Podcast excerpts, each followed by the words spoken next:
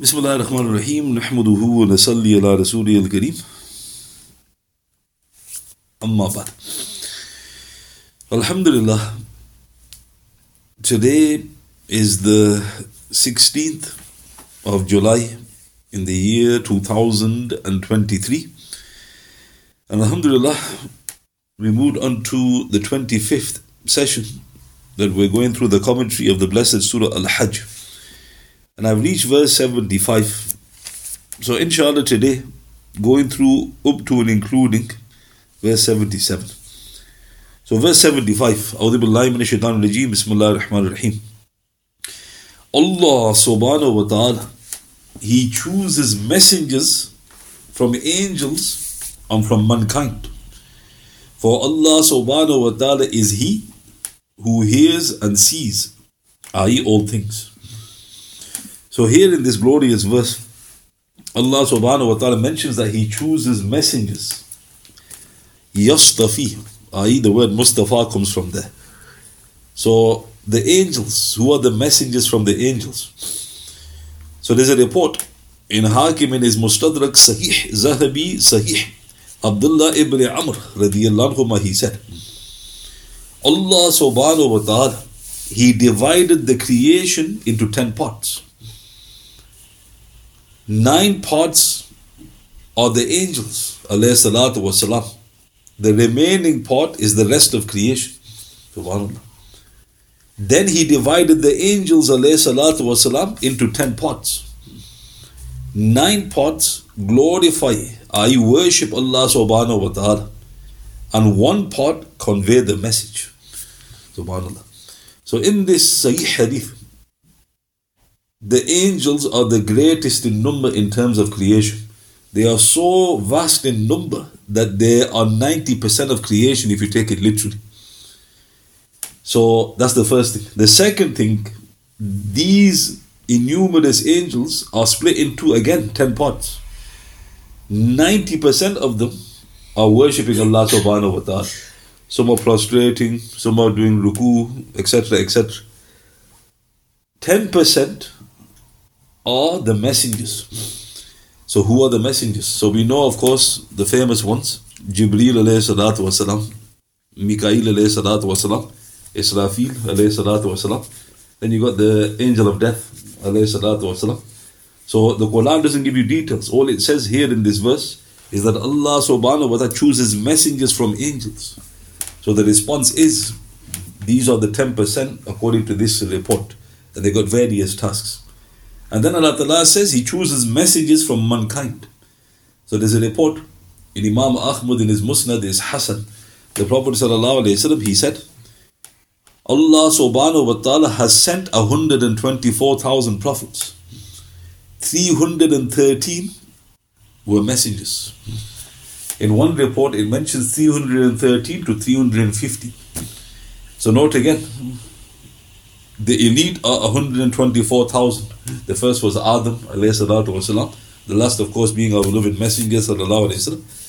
But amongst the 124,000, only 313 to 315 were messengers. So Allah Ta'ala has chosen them, i.e., with a more senior uh, rank and status. Verse 76 He knows what is before them and what is behind them. And to Allah subhanahu wa ta'ala goes back all affairs, i.e., for decision. So now what's interesting about this verse, verse 76, there's actually word for word repetition of a phrase in Ayat al-Kursi. The verse reads here, يَعْلَمُ مَا بَيْنَ أَيْدِيهِمْ وَمَا خَلْفَهُم So that's word for word in Surah, uh, in Ayat al-Kursi. He knows what is before them and what is behind them. So obviously the meaning here is he knows everything with regards to the history and he knows everything in terms of the future. And of course Allah Ta'ala also mentions in Surah Taha, Surah 20 verse 7, he knows what is even more hidden. And that means that what you do not even know what you are going to do as yet. As mentioned by Ibn Abbas, in Ibn Jarir and Ibn Kathir in their respected tafsirs. Verse 77. O you who believe, bow down, prostrate yourselves and adore your Lord subhanahu wa ta'ala and do good, i.e., that you may be successful. So, this is the verse where a prostration is mentioned. So, inshallah, after we will do the prostration. But there's a few things we need to note here with regards to this verse. So, there's a report. So, the hadith is in Abu Dawud Tirmidhi, number 578, Imam Ahmad in his Musnad, Bayhaqi ibn Mardawih, Sayyidina Uqba ibn Amr, radiyallahu he relates that our beloved Messenger, sallallahu alayhi wasallam, said, sorry, he asked, Ya Rasulullah sallallahu alayhi wasallam, فصلت سورة الحج بأن فيها سجدتين. O Messenger of Allah sallallahu alayhi wasallam, Surah Al-Hajj has more excellent than other surahs because it has two prostrations. The Prophet ﷺ said, Na'am, وَمَنْ لَمْ يَسْجُدْهَا فَلَا يَقْرَأُهَا Yes, and the one who does not prostrate in them has not recited them.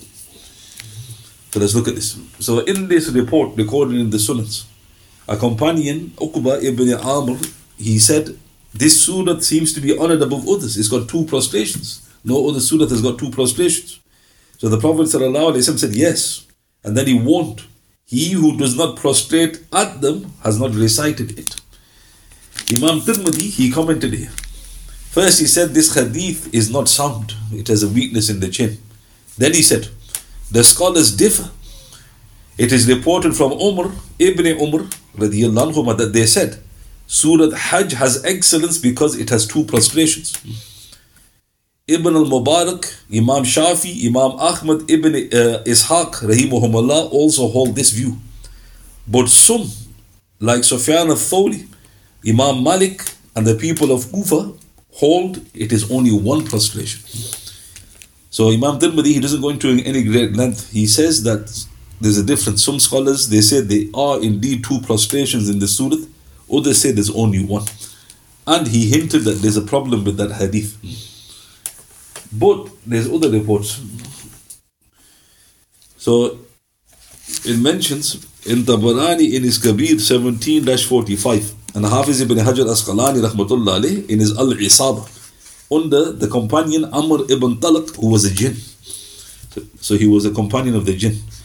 So it mentions there Amr ibn Abn Amr ibn Talq the jinn he prayed behind Rasulullah sallallahu alayhi wasallam Uthman ibn Salih rahmatullah he said, I saw Amr the jinn and I said to him, Did you see Rasulullah? Sallallahu alayhi wasallam. He said, Yes. I embraced Islam. I gave him the pledge of allegiance and I prayed the morning prayer behind him. He recited Surah Al Hajj and he prostrated twice. So, like, you know, these jinn companions, so this jinn companion said, I had the honor of praying behind him. And what did he say? Because he prostrated twice in Surah Hajj. So this proves that there are two prostrations. It wasn't just one. So again, there's another report indicating this. So Mufti Shafi in Ma'arif al-Quran, volume 6, page 290 of the English translation, he recites the verse, I verse 77. And then he said, Verse 18 of this surah, going back, is a verse of prostration by consensus of the scholars, which means whoever recites verse 18 of Surah Hajj or listens to someone reciting it must offer a prostration. So the first thing Mufti Shafi says, there is definitely a prostration in verse 18. But then he says, however, there is a difference of opinion about this verse, i.e., verse 77.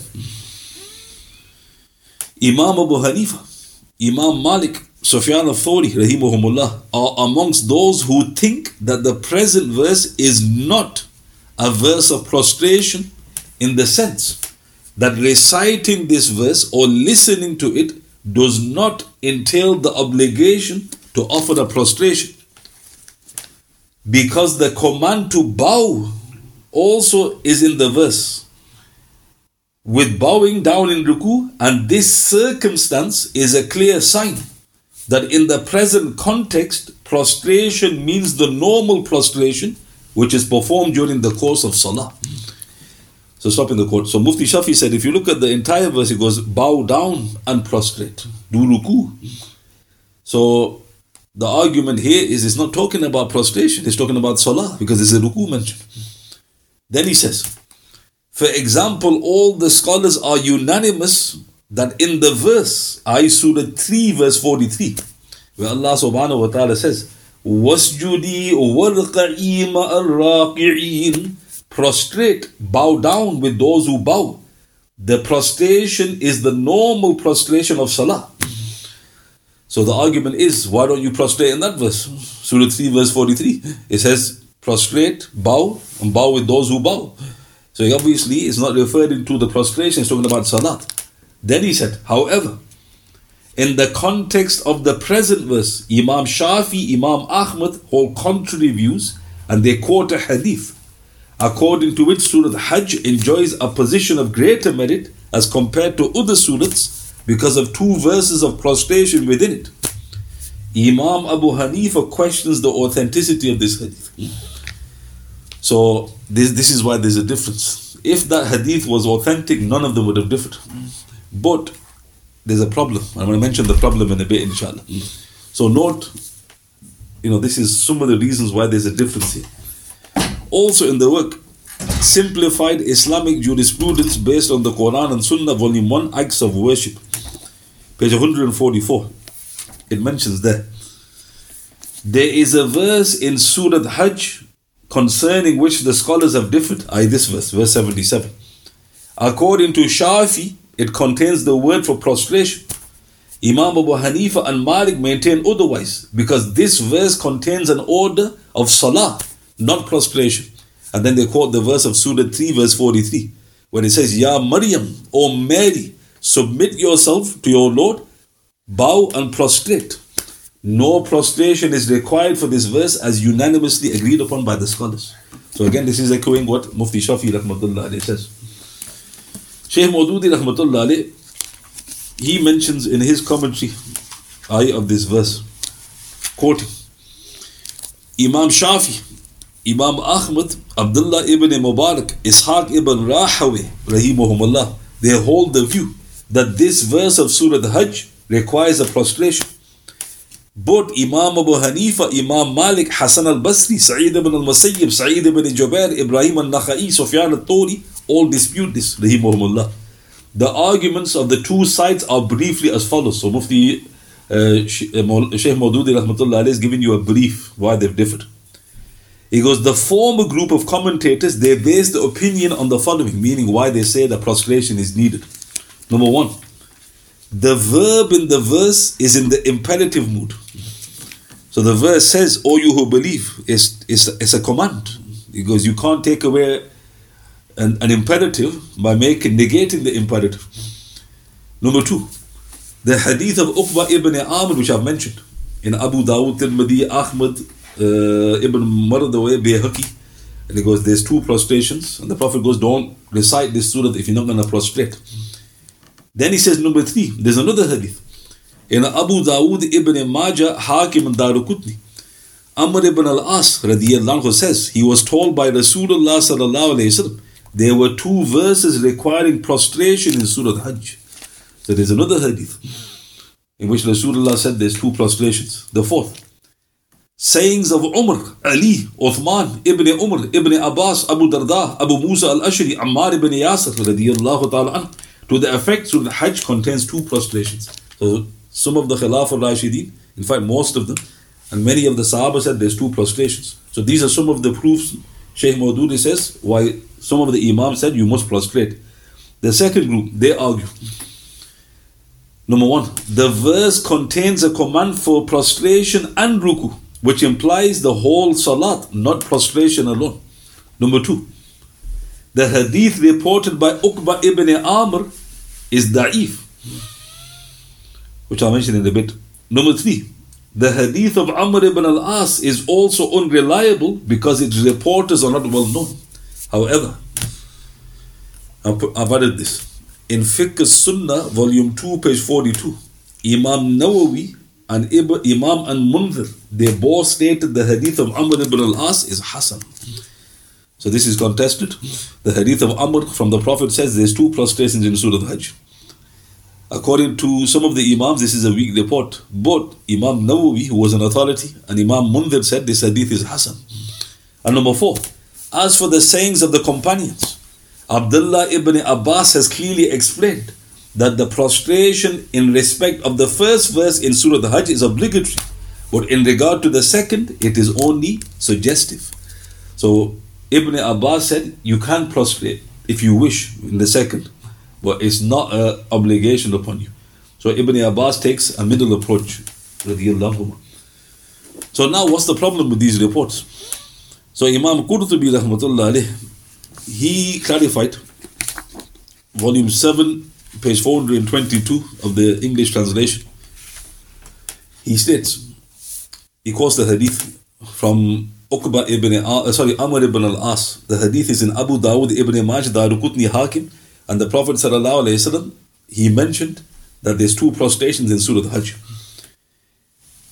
Imam Qurtubi said about this hadith, Abdullah ibn Munaym is not used as evidence. So there's a person in the chain, Imam Qurtubi, because I'm not happy with him. Abdullah ibn Munaym is not used as evidence. Then he quotes the second hadith of Uqba ibn Amr in Abu Dawud, Tirmidhi, Ahmad, Bayhaqi. And the Prophet said there are two prostrations. Don't recite this surah if you're not going to prostrate. Imam Qurtubi said, Abdullah ibn Lahi'a is in the chain, he is very weak.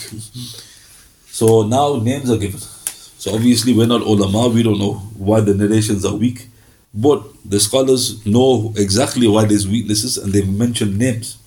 Then Imam Qurtubi said, however, Imam Shafi affirmed it and dropped the prostration in Surah Sad. Why? Because they all agree there's 15 prostrations. So if the Shafis state this is a prostration and the Hanbalis, what about the prostration in Surah Sad? Because that's not obligatory. The Hanafi state, no, that is obligatory you don't offer this prostration. So they all agree that there's 15 prostrations. So now, just looking at that particular prostration, Surah 38, verse 24. So, in Surah Sad, where the prostration is, Surah 38, verse 24, it mentions there that this was the prostration of Dawood alayhi salatu wasalam. Remember when the two litigants came and he judged, and then he fell into prostration. So that prostration to mention a few reports. So don't forget what I mentioned about this prostration. Imam Abu Hanifa says you don't need to prostrate here. Imam Shafi said no, you need to prostrate here. This is where they've differed. So what? Why have they differed here? So there's interesting reports. Just to mention a few. In Sahih Bukhari, number 1069, Nasa'i Abu Dawud, number Abu Dawud, Tirmidhi, number 577, Hasan Sahih, Ahmad in his Musnad, Ibn Kathir's Tafsir. Abdullah ibn Abbas, anhuma, he said, the prostration of Surah Sad is not one of the obligatory prostrations. However, I saw Rasulullah prostrating in this surah. So look how interesting.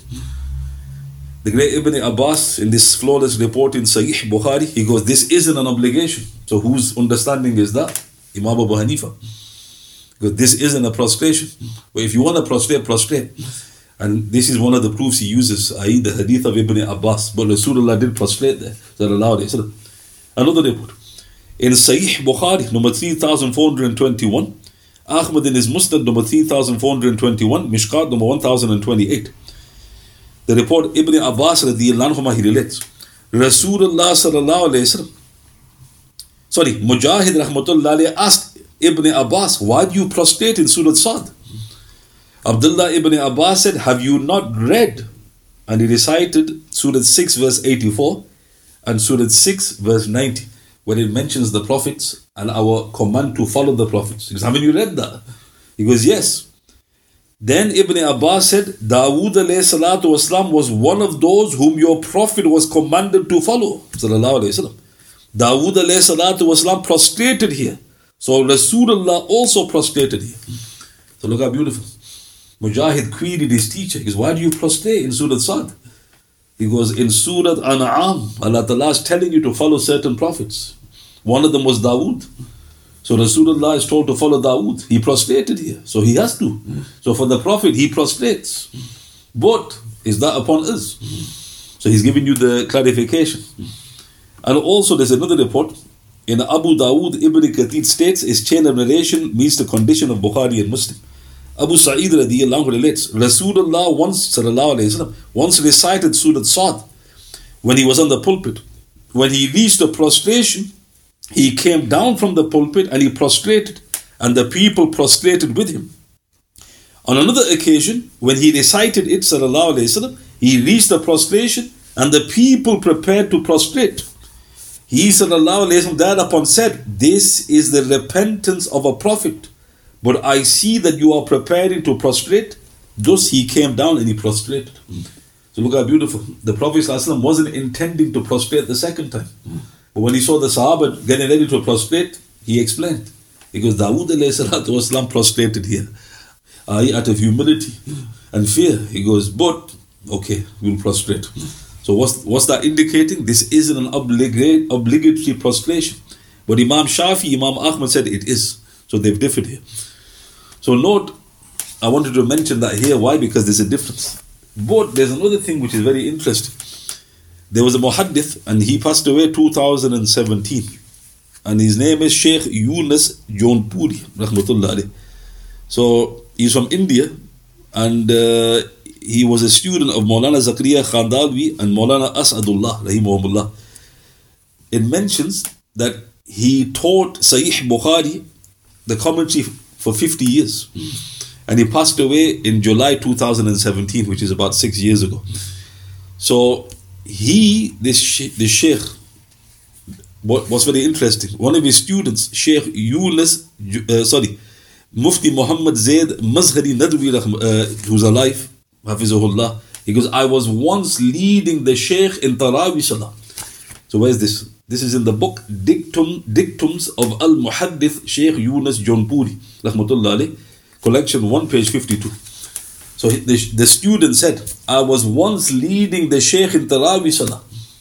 I did not observe the second prostration of Surah Hajj, which is observed by the Shafi'is, but not by the Ahnaf.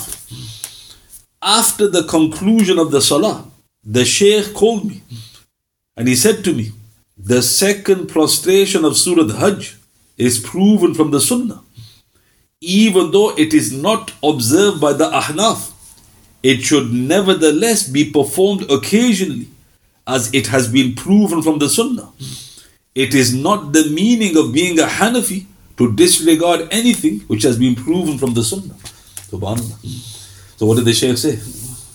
He warned his student. He goes, obviously he's a Shaykh, he's not a layman. And he said to him, why didn't you offer the second prostration? And he goes, the Hanafis don't prostrate. He goes, it's proven from the Sunnah. And he goes, a Hanafi never goes against the Sunnah of the Prophet. He goes, occasionally do it. Then there's a subnote here. It is permitted for scholars of research and understanding to practice on such rulings based on their research and findings. The Sheikh was a scholar of such a caliber. However, if such a practice was to give rise to conflict and confusion amongst people, it would be better to refrain from such practices. So, this is the thing. So, the majority of the Ummah follow the schools. But they don't understand that. If you say, you Hanafi, yeah, you do the second prostration of Surah Hajj, never. What a horrible thing to say. Right? You say, what mean never? He goes, because we don't do it. So didn't the Prophet do it? He goes, granted they're weak reports, but the Sahaba definitely did it. You should never say that. What you should say is, we don't do it, but I do it occasionally because we love that there's a possibility that this is the sunnah of the Prophet and this is the mindset. But look how interesting, even a student of a senior muhaddith was told the lesson. He goes, don't fall into that mindset. And also the opposites too here. So obviously if you're leading the prayer, so the second prostration of Surah Hajj, according to uh, the Hanafis, is not a prostration.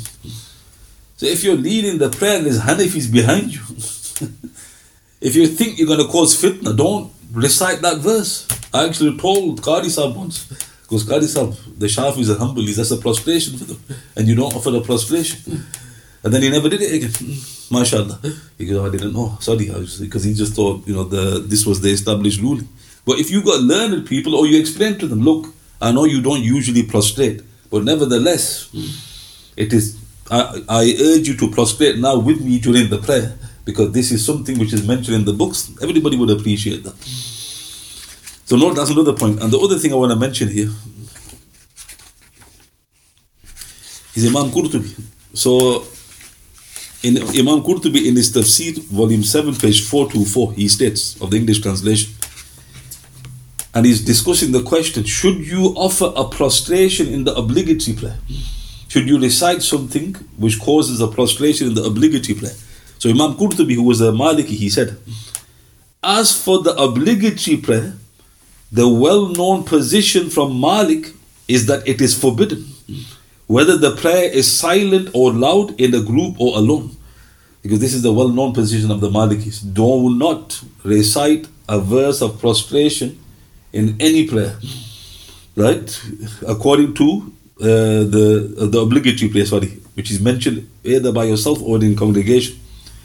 Then he said, It is said that the reason is out, sorry, the reason is that it, entails increasing the number of prostrations of the obligatory prayer. Because you're changing the obligatory prayer. It is said that the reason is out of fear of confusing the group, because you're confusing others as well. Then Imam Qurtubi, look what he said, because he was an Imam as well, because this is doubtful. According to this, it is not forbidden for someone alone or in a group that is safe from confusion. So Imam Qurtubi takes a middle path. He said, if you don't cause confusion, I don't think there's a problem. But if you fear it will cause confusion, do not do it in the obligatory prayer. And there's a report to finish in Sahih Bukhari. Abu Rafi, he said, I prayed Isha with Abu Hurairah radiallahu and he recited Surah 84 verse 1 when the sky burst open and he prostrated. I asked, what is this? He answered, I prostrated for it behind Abu al-Qasim and I will continue to do so until I meet him. So why did Imam Qurtubi relate this report? He's relating the report to indicate that you should never leave the sunnah. If the Prophet did it, you do it. And if a person objects to it, you remind them. You say, this is what the Prophet did. And you should remain silent to what is mentioned. So note, there's quite a bit of fiqh with regards to this verse, and I wanted to mention it here in detail. Why? Because people get heated over it, and they haven't got time to clarify. And also, just to add, this is a Sahih Hadith in Bayhaqi. Abu al Jahm, he relates that Umar anhu did two prostrations of Surah Hajj when he was in Al Jabiyah. And he said, This Surah has been favored with two prostrations. So there's a Sahih Hadith from Amir al Mu'mineen. He offered it on a journey as well, which is interesting. And he goes, This Surah has been honored with two prostrations. So I'll recite the verses and we will conclude. أعوذ بالله من الشيطان الرجيم بسم الله الرحمن الرحيم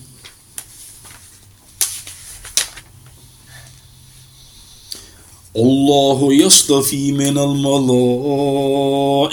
رسلا ومن الناس. إن الله سميع بصير. يعلم ما بين أيديهم وما خلفهم وإلى الله ترجع الأمور. يا أيها الذين آمنوا اركعوا واسجدوا واعبدوا ربكم. وافعلوا الخير لعلكم تفلحون. We pray to Almighty Allah subhanahu wa ta'ala that He makes the Quran the Rabi of our hearts. And pray to Almighty Allah subhanahu wa ta'ala that He forgives me for any errors which I may have inadvertently uttered.